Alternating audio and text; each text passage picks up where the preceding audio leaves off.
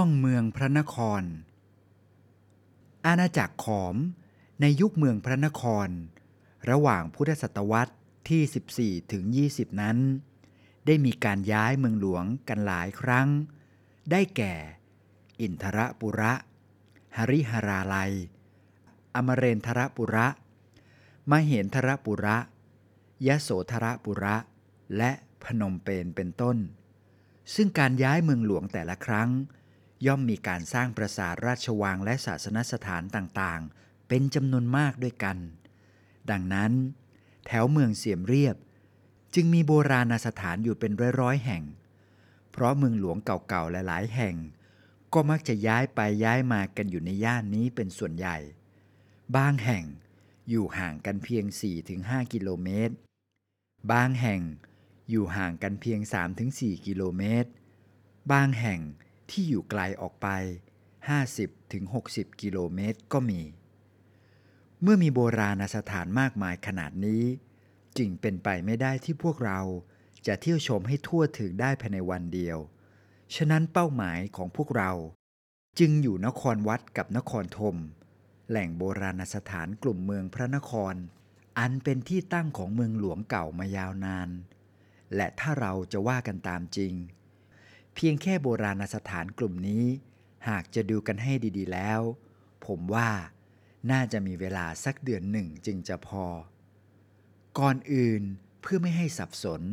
ก็ต้องขอทำความเข้าใจกันไว้ก่อน เกี่ยวกับคำว่า เมืองพระนคร นครวัด และนครธมซึ่งมีความหมายแตกต่างกันดังนี้ เมืองพระนคร หรืออังกอร์หรือยโสธรปุระ หมายถึงราชธานีที่พระเจ้ายโสวรมันที่หนึ่งได้ส่งสร้างขึ้นในพุทธศตวรรษที่ 15 ซึ่งมีการเปลี่ยนแปลงโยกย้าย หรือมีศูนย์กลางสืบเนื่องต่อกันหลายแห่ง เช่น ที่ปราสาทพนมบาเคงและปราสาทบายนเป็นต้น นครวัด หรือปราสาทนครวัด หมายถึงศาสนสถานแห่งหนึ่ง ซึ่งตั้งอยู่ทางทิศใต้ภายในเมืองพระนคร สร้างขึ้นในพุทธศตวรรษที่ 17 โดยพระเจ้าสุริยะโอรมันที่สองเนื่องจากเป็นศาสนสถานที่มีขนาดใหญ่มาก จนทำให้เกิดความเข้าใจผิดคิดว่า เป็นนครหรือเมืองเมืองหนึ่ง จึงเรียกว่านครวัด อีกทั้งคำว่าวัดนั้น ก็เป็นคำที่เรียกศาสนสถานแห่งนี้ เพราะถูกดัดแปลงจากเทวาลัยของศาสนาฮินดู มาเป็นวัดในพระพุทธศาสนา มื่อตกอยู่ภายใต้การปกครองของไทย ตั้งแต่สมัยกรุงศรีอยุธยา สรุปว่านครวัด หรือปราสาท หรือศาสนสถาน ซึ่งไม่ควรสับสนนำมาปนกันเหมือนคำว่า เมืองพระนครหลวง อันเป็นราชธานีของอาณาจักรขอมในช่วงเวลาที่ต่างกัน นครธมหรือเมืองพระนครหลวง อังกอร์ธมหมายถึง บริเวณพื้นที่รูปสี่เหลี่ยมจัตุรัส มีความยาวด้านละ 3 กิโลเมตร ล้อมรอบด้วยกำแพง ซึ่งมีโบราณสถานหลายแห่งตั้งอยู่ภายใน โดยมีปราสาทบายนเป็นศูนย์กลางของราชธานี นครธมนี้ พระเจ้าชัยวรมันที่ 7 ส่งสถาปนาขึ้นเมื่อพุทธศตวรรษที่ 18 โดยมีพื้นที่บางส่วน ทับซ้อนกับเมืองนครยโสธรปุระ ราชธานีเดิม ฉะนั้นคำว่าเมืองพระนคร จึงกินความหมายรวมถึงนครวัดนครธมและโบราณสถานของราชธานีเก่าๆ หลายยุคหลายสมัย การเที่ยวชมเมืองพระนคร จะช่วยทำให้เราเห็นร่องรอยแห่งความรุ่งเรืองของอาณาจักรของโบราณเป็นอย่างดี ทั้งร่องรอยความรุ่งเรืองของอาณาจักร และศาสนาจักร ในส่วนของศาสนาจักรนั้น ถือว่า ศาสนาพุทธและศาสนาฮินดู หรือพราหมณ์ เป็นสองศาสนาหลักที่ทรงอิทธิพล อยู่ในอาณาจักรขอมมานานเกือบ 2,000 ปีเลยทีเดียว และทั้งสองศาสนานี้ ต่างก็มีอยู่สองนิกาย ที่ผลัดกันมีอิทธิพลแพร่หลาย อยู่ในแผ่นดินขอม คือทางพระพุทธศาสนา ก็มีทั้งนิกายมหายานและเถรวาท ทางศาสนาฮินดู ก็มีทั้งลัทธิไสยวนิกาย และไวยสนพนิกาย ศาสนาฮินดูมีเทพเจ้าหลายองค์ แต่ที่เป็นเทพชั้นสูงสุดมีอยู่สามองค์คือ พระพรหมเทพผู้สร้างโลก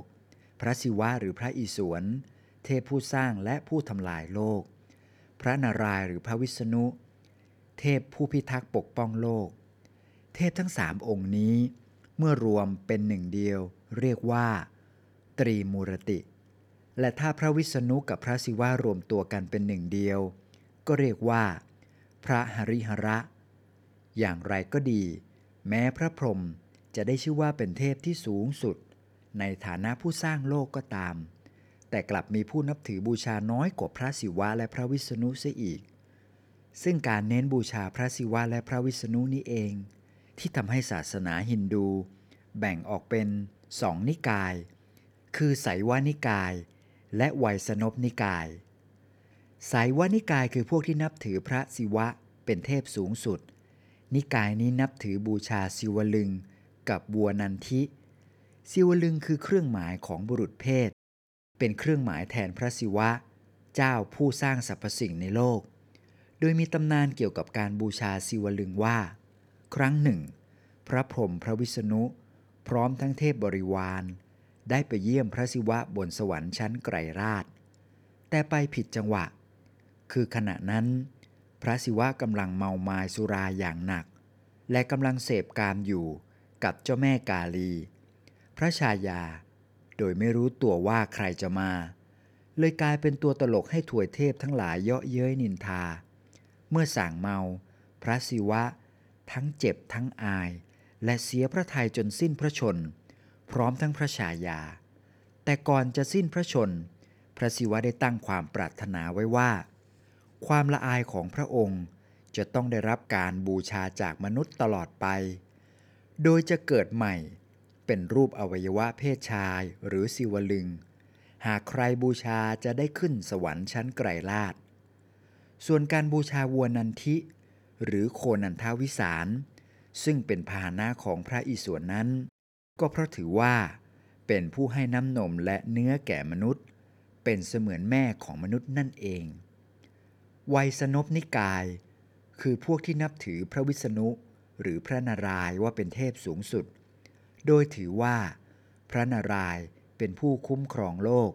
และได้อวตารลงมายังโลกมนุษย์ทุกครั้งที่โลกเกิดยุคเข็น ซึ่งมีทั้งหมดถึง 10 ครั้ง ที่เรียกว่า นารายสิบปาง ได้แก่ มัสสตยาวตารอวตารเป็นปลา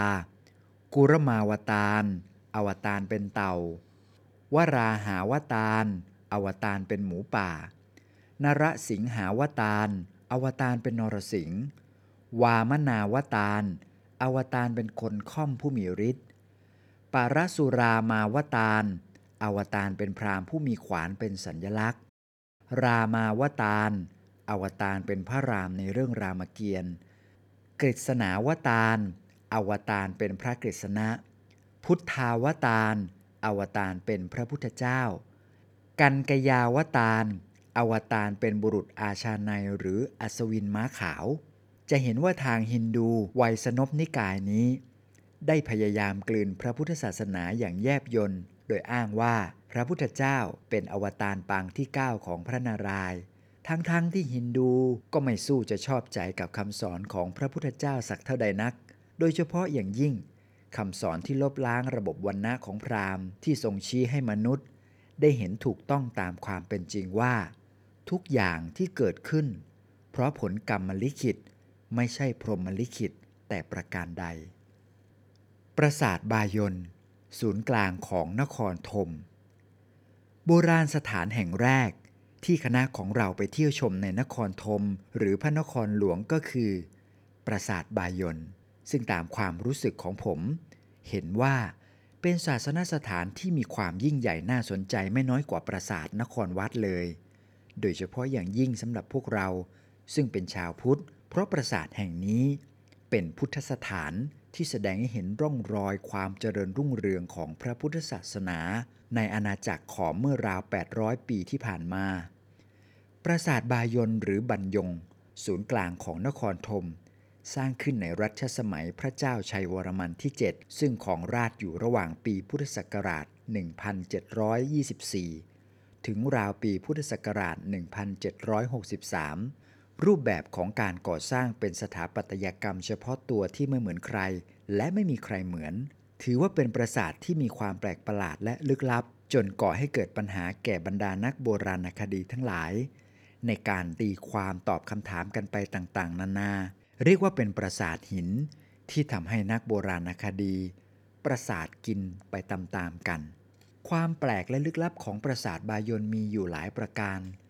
ไม่ว่าจะเป็นรูปแบบแผนผังที่ดูซับซ้อน ระเบียงที่มืดมิด ภาพสลักนูนต่ำ บางส่วนที่ยังหาคำตอบไม่ได้ โดยเฉพาะอย่างยิ่งยอดปราง ที่สลักเป็นใบหน้าขนาดมหึมา มองเห็นได้ทุกทิศทุกทาง ปรางน้อยใหญ่เหล่านั้นมีทั้งสิ้น 54 ปราง แต่ละปรางเป็นรูปสลักใบหน้าแบบหันหลังชนกันทั้งสี่ทิศ นับรวมได้ถึง 216 หน้า ฉะนั้นไม่ว่าจะเดินทางไปในซอกมุมไหนของนครแห่งนี้ ก็ไม่มีทางที่จะหลุดพ้นไปจากสายตาของใบหน้าเหล่านี้ได้เลย เมื่อใครก็ตามได้เข้ามาถึงบริเวณปราสาทบายน มักจะมีความรู้สึกคล้ายๆกันคือ เหมือนว่าได้หลุดเข้ามาในแผ่นดินลี้ลับ หรือดินแดนประหลาดในเทพนิยายอะไรทำนองนั้น อันที่จริงสำหรับพวกเรารุ่นหลังๆนี้ แม้จะไม่เคยมาที่นี่ก็ตาม แต่ก็มักจะคุ้นตากับภาพปราสาทบายนกันมาก่อนหน้าแล้วเป็นส่วนใหญ่ ถึงกระนั้นเมื่อมาเห็นของจริงเข้า ก็ยิ่งรู้สึกตื่นตาตื่นใจไม่ใช่น้อย ผมจึงเข้าใจความรู้สึกของพวกฝรั่งชาวตะวันตก ที่เพิ่งมาพบเห็นโบราณสถานแห่งนี้เป็นครั้งแรก เมื่อร้อยกว่าปีก่อน ซึ่งสร้างความตื่นตะลึงให้แก่พวกเขาเป็นอย่างมาก ดังเช่นคำบรรยายความรู้สึกของนายปีแอร์โลตี นักสำรวจชาวฝรั่งเศส เมื่อเขาเข้ามาพบปราสาทแห่งนี้ว่า ข้าพเจ้าแงนหน้าขึ้นไปยังปราสาทที่มีต้นไม้ปกคลุมอยู่ ซึ่งทำให้ตัวเองรู้สึกเหมือนคนแคระและในทันทีทันใด เลือดในตัวของข้าพเจ้าก็เย็นแข็งขึ้นมา เมื่อมองเห็นรอยยิ้มขนาดมหึมา ที่กำลังมองลงมาอย่างข้าพเจ้า แล้วก็รอยยิ้มอีกด้านหนึ่ง เหนือกำแพงอีกด้านหนึ่ง แล้วก็รอยยิ้มที่สามแล้วก็รอยยิ้มที่ห้า แล้วก็รอยยิ้มที่สิบปรากฏจากทุกสารทิศข้าพเจ้ามีความรู้สึกเหมือนมีตาคอยจ้องมองอยู่ทุกทิศทุกทาง นายดูดาเดลาเคลหนึ่งในคณะนักสำรวจบอกว่า ปราสาทแห่งนี้เป็นสถาปัตยกรรมที่น่าพิศวงอันดับหนึ่ง ซึ่งทำให้เกิดทัศนียภาพที่น่าตื่นใจ ส่วนสถาปนิกชื่อนายฟูโนโรกล่าวยกย่องปราสาทบายนว่า เป็นโบราณสถานที่งดงามตระการตาที่สุดสำหรับสิ่งที่เป็นปัญหาให้ถกเถียงวิพากษ์วิจารณ์กันมากที่สุดของปราสาทบายนก็เห็นจะเป็นใบหน้าปริศนากว่า 200 ใบหน้านั่นแหละ ว่าควรจะเป็นใบหน้าของใครหรือหมายถึงอะไร บ้างก็บอกว่าเป็นพระพรหมบ้างก็บอกว่าเป็นพระศิวะ บ้างก็เชื่อว่า เป็นพระอวโลกิเตศวนบ้าง บ้างก็เห็นว่าน่าจะเป็นพระเจ้าชัยวรมันที่7มากกว่า รวมทั้งแนวความคิดว่า อาจเป็นเพียงสัญลักษณ์แทนคำสอน หรือความนึกคิดที่เป็นนามธรรมก็ได้ เช่น หมายถึงพรหมวิหารสี่หรือพระราชอำนาจที่แผ่เมตตาไปยังทิศทั้งสี่เป็นต้น อย่างไรก็ดี ต่อมาภายหลังเมื่อได้มีการค้นพบรูปพระโพธิสัตว์อวโลกิเตศวนที่หน้าบัน ซึ่งถูกปราสาทองค์กลางบดบังเอาไว้ อันเป็นหลักฐานสำคัญที่ชี้ให้เห็นว่า ลักษณะดั้งเดิมของปราสาทบายนเป็นพุทธสถาน ดังนั้นใบหน้าที่กล่าวจึงเป็นอื่นไปไม่ได้ นอกจากพระพักของพระโพธิสัตว์อวโลกิเตศวน พระโพธิสัตว์ผู้เป็นใหญ่ในโลก ที่ทรงมองลงมายังเบื้องต่ำด้วยความเมตตากรุณา ไม่ยอมเข้าพระนิพพานก่อน กลับทรงอยู่เพื่อช่วยเหลือชาวโลกให้พ้นทุกข์และพามวลมนุษย์ทั้งหลาย ข้ามพ้นฝั่งวัฏฏะสงสารไปด้วยกัน ตามคติของพระพุทธศาสนามหายาน ผมเดินดูดวงพระพักน้อยใหญ่นับร้อยร้อยๆดวงหน้า ณปราสาทบายนด้วยความรู้สึกสุดจะบรรยาย เพราะเป็นเรื่องยากที่จะบอกได้ว่า ดวงหน้าเหล่านี้สื่ออารมณ์ใด ผมว่าดูยากยิ่งกว่าภาพเขียนโมนาลิซาของลีโอนาร์โด ดาวินชีเสียอีก เพราะภาพนั้นแม้จะถือว่าเป็นยิ้มปริศนา ที่ยากจะบ่งบอกว่าเป็นยิ้มสวยยิ้มซึ้ง ยิ้มซึมหรือยิ้มเศร้ากันแน่ แต่อย่างน้อยก็ยังบอกได้ว่าเป็นยิ้ม ต่างกับดวงหน้าที่ประสาทบายนที่จนใจจะบอกได้ว่าเป็นอย่างไร ว่าจะยิ้มก็ไม่ใช่ ว่าจะหยันก็ไม่เชิง ว่าจะดุก็ไม่ชัด หรือว่าจะเศร้าก็ไม่แน่ใจ สุดแต่มุมมองของแต่ละคน ผมว่าของอย่างนี้ขึ้นอยู่กับพื้นใจของเราในขณะนั้นด้วยเหมือนกัน เพราะเช่นเวลาที่เราไปกราบพระพุทธรูป หรือรูปภาพรูปหล่อของหลวงพ่อวัดปากน้ำซึ่งแม้ท่านจะเป็นองค์เดิมหรือรูปเดิมก็ตาม แต่เรามักจะมองเห็นท่านในแต่ละครั้งแตกต่างกัน คือช่วงไหนที่เรานั่งสมาธิเยอะ หรือไปทำบุญใหญ่ ๆ มา ก็มักจะเห็นเหมือนท่านยิ้มให้ แต่หากช่วงไหนเราไปทำอะไรไม่ดีมา หรือนั่งสมาธิน้อยไปหน่อย ก็มักจะเห็นเหมือนหน้าท่านบึ้งหรือดูดุดุพิกล ฉะนั้นการมองเห็นดวงหน้าที่ประสาทบายนไปต่างๆ นานา จึงน่าจะเกี่ยวกับเรื่องนี้ด้วยเหมือนกัน สิ่งที่น่าสนใจอีกอย่างของประสาทบายนก็คือ ภาพจำหลักที่ระเบียงด้านนอกของตัวประสาททั้ง 4 ทิศ ซึ่งมีความยาวรวมกันถึง 1,200 เมตร ภาพสลักนูนต่ำมากมายเหล่านี้ เป็นสิ่งที่มีคุณค่าทางประวัติศาสตร์อย่างยิ่ง เพราะทำให้เราทราบข้อมูลเกี่ยวกับชีวิตความเป็นอยู่ของผู้คนที่นี่ เมื่อ 800 ปีก่อนเป็นอย่างดี เช่น ภาพการตัดแต่งสลักหินสร้างปราสาท ภาพกองทัพอันเกรียงไกรของพระเจ้าชัยวรมันที่ 7 กับการสู้รบกับพวกจาม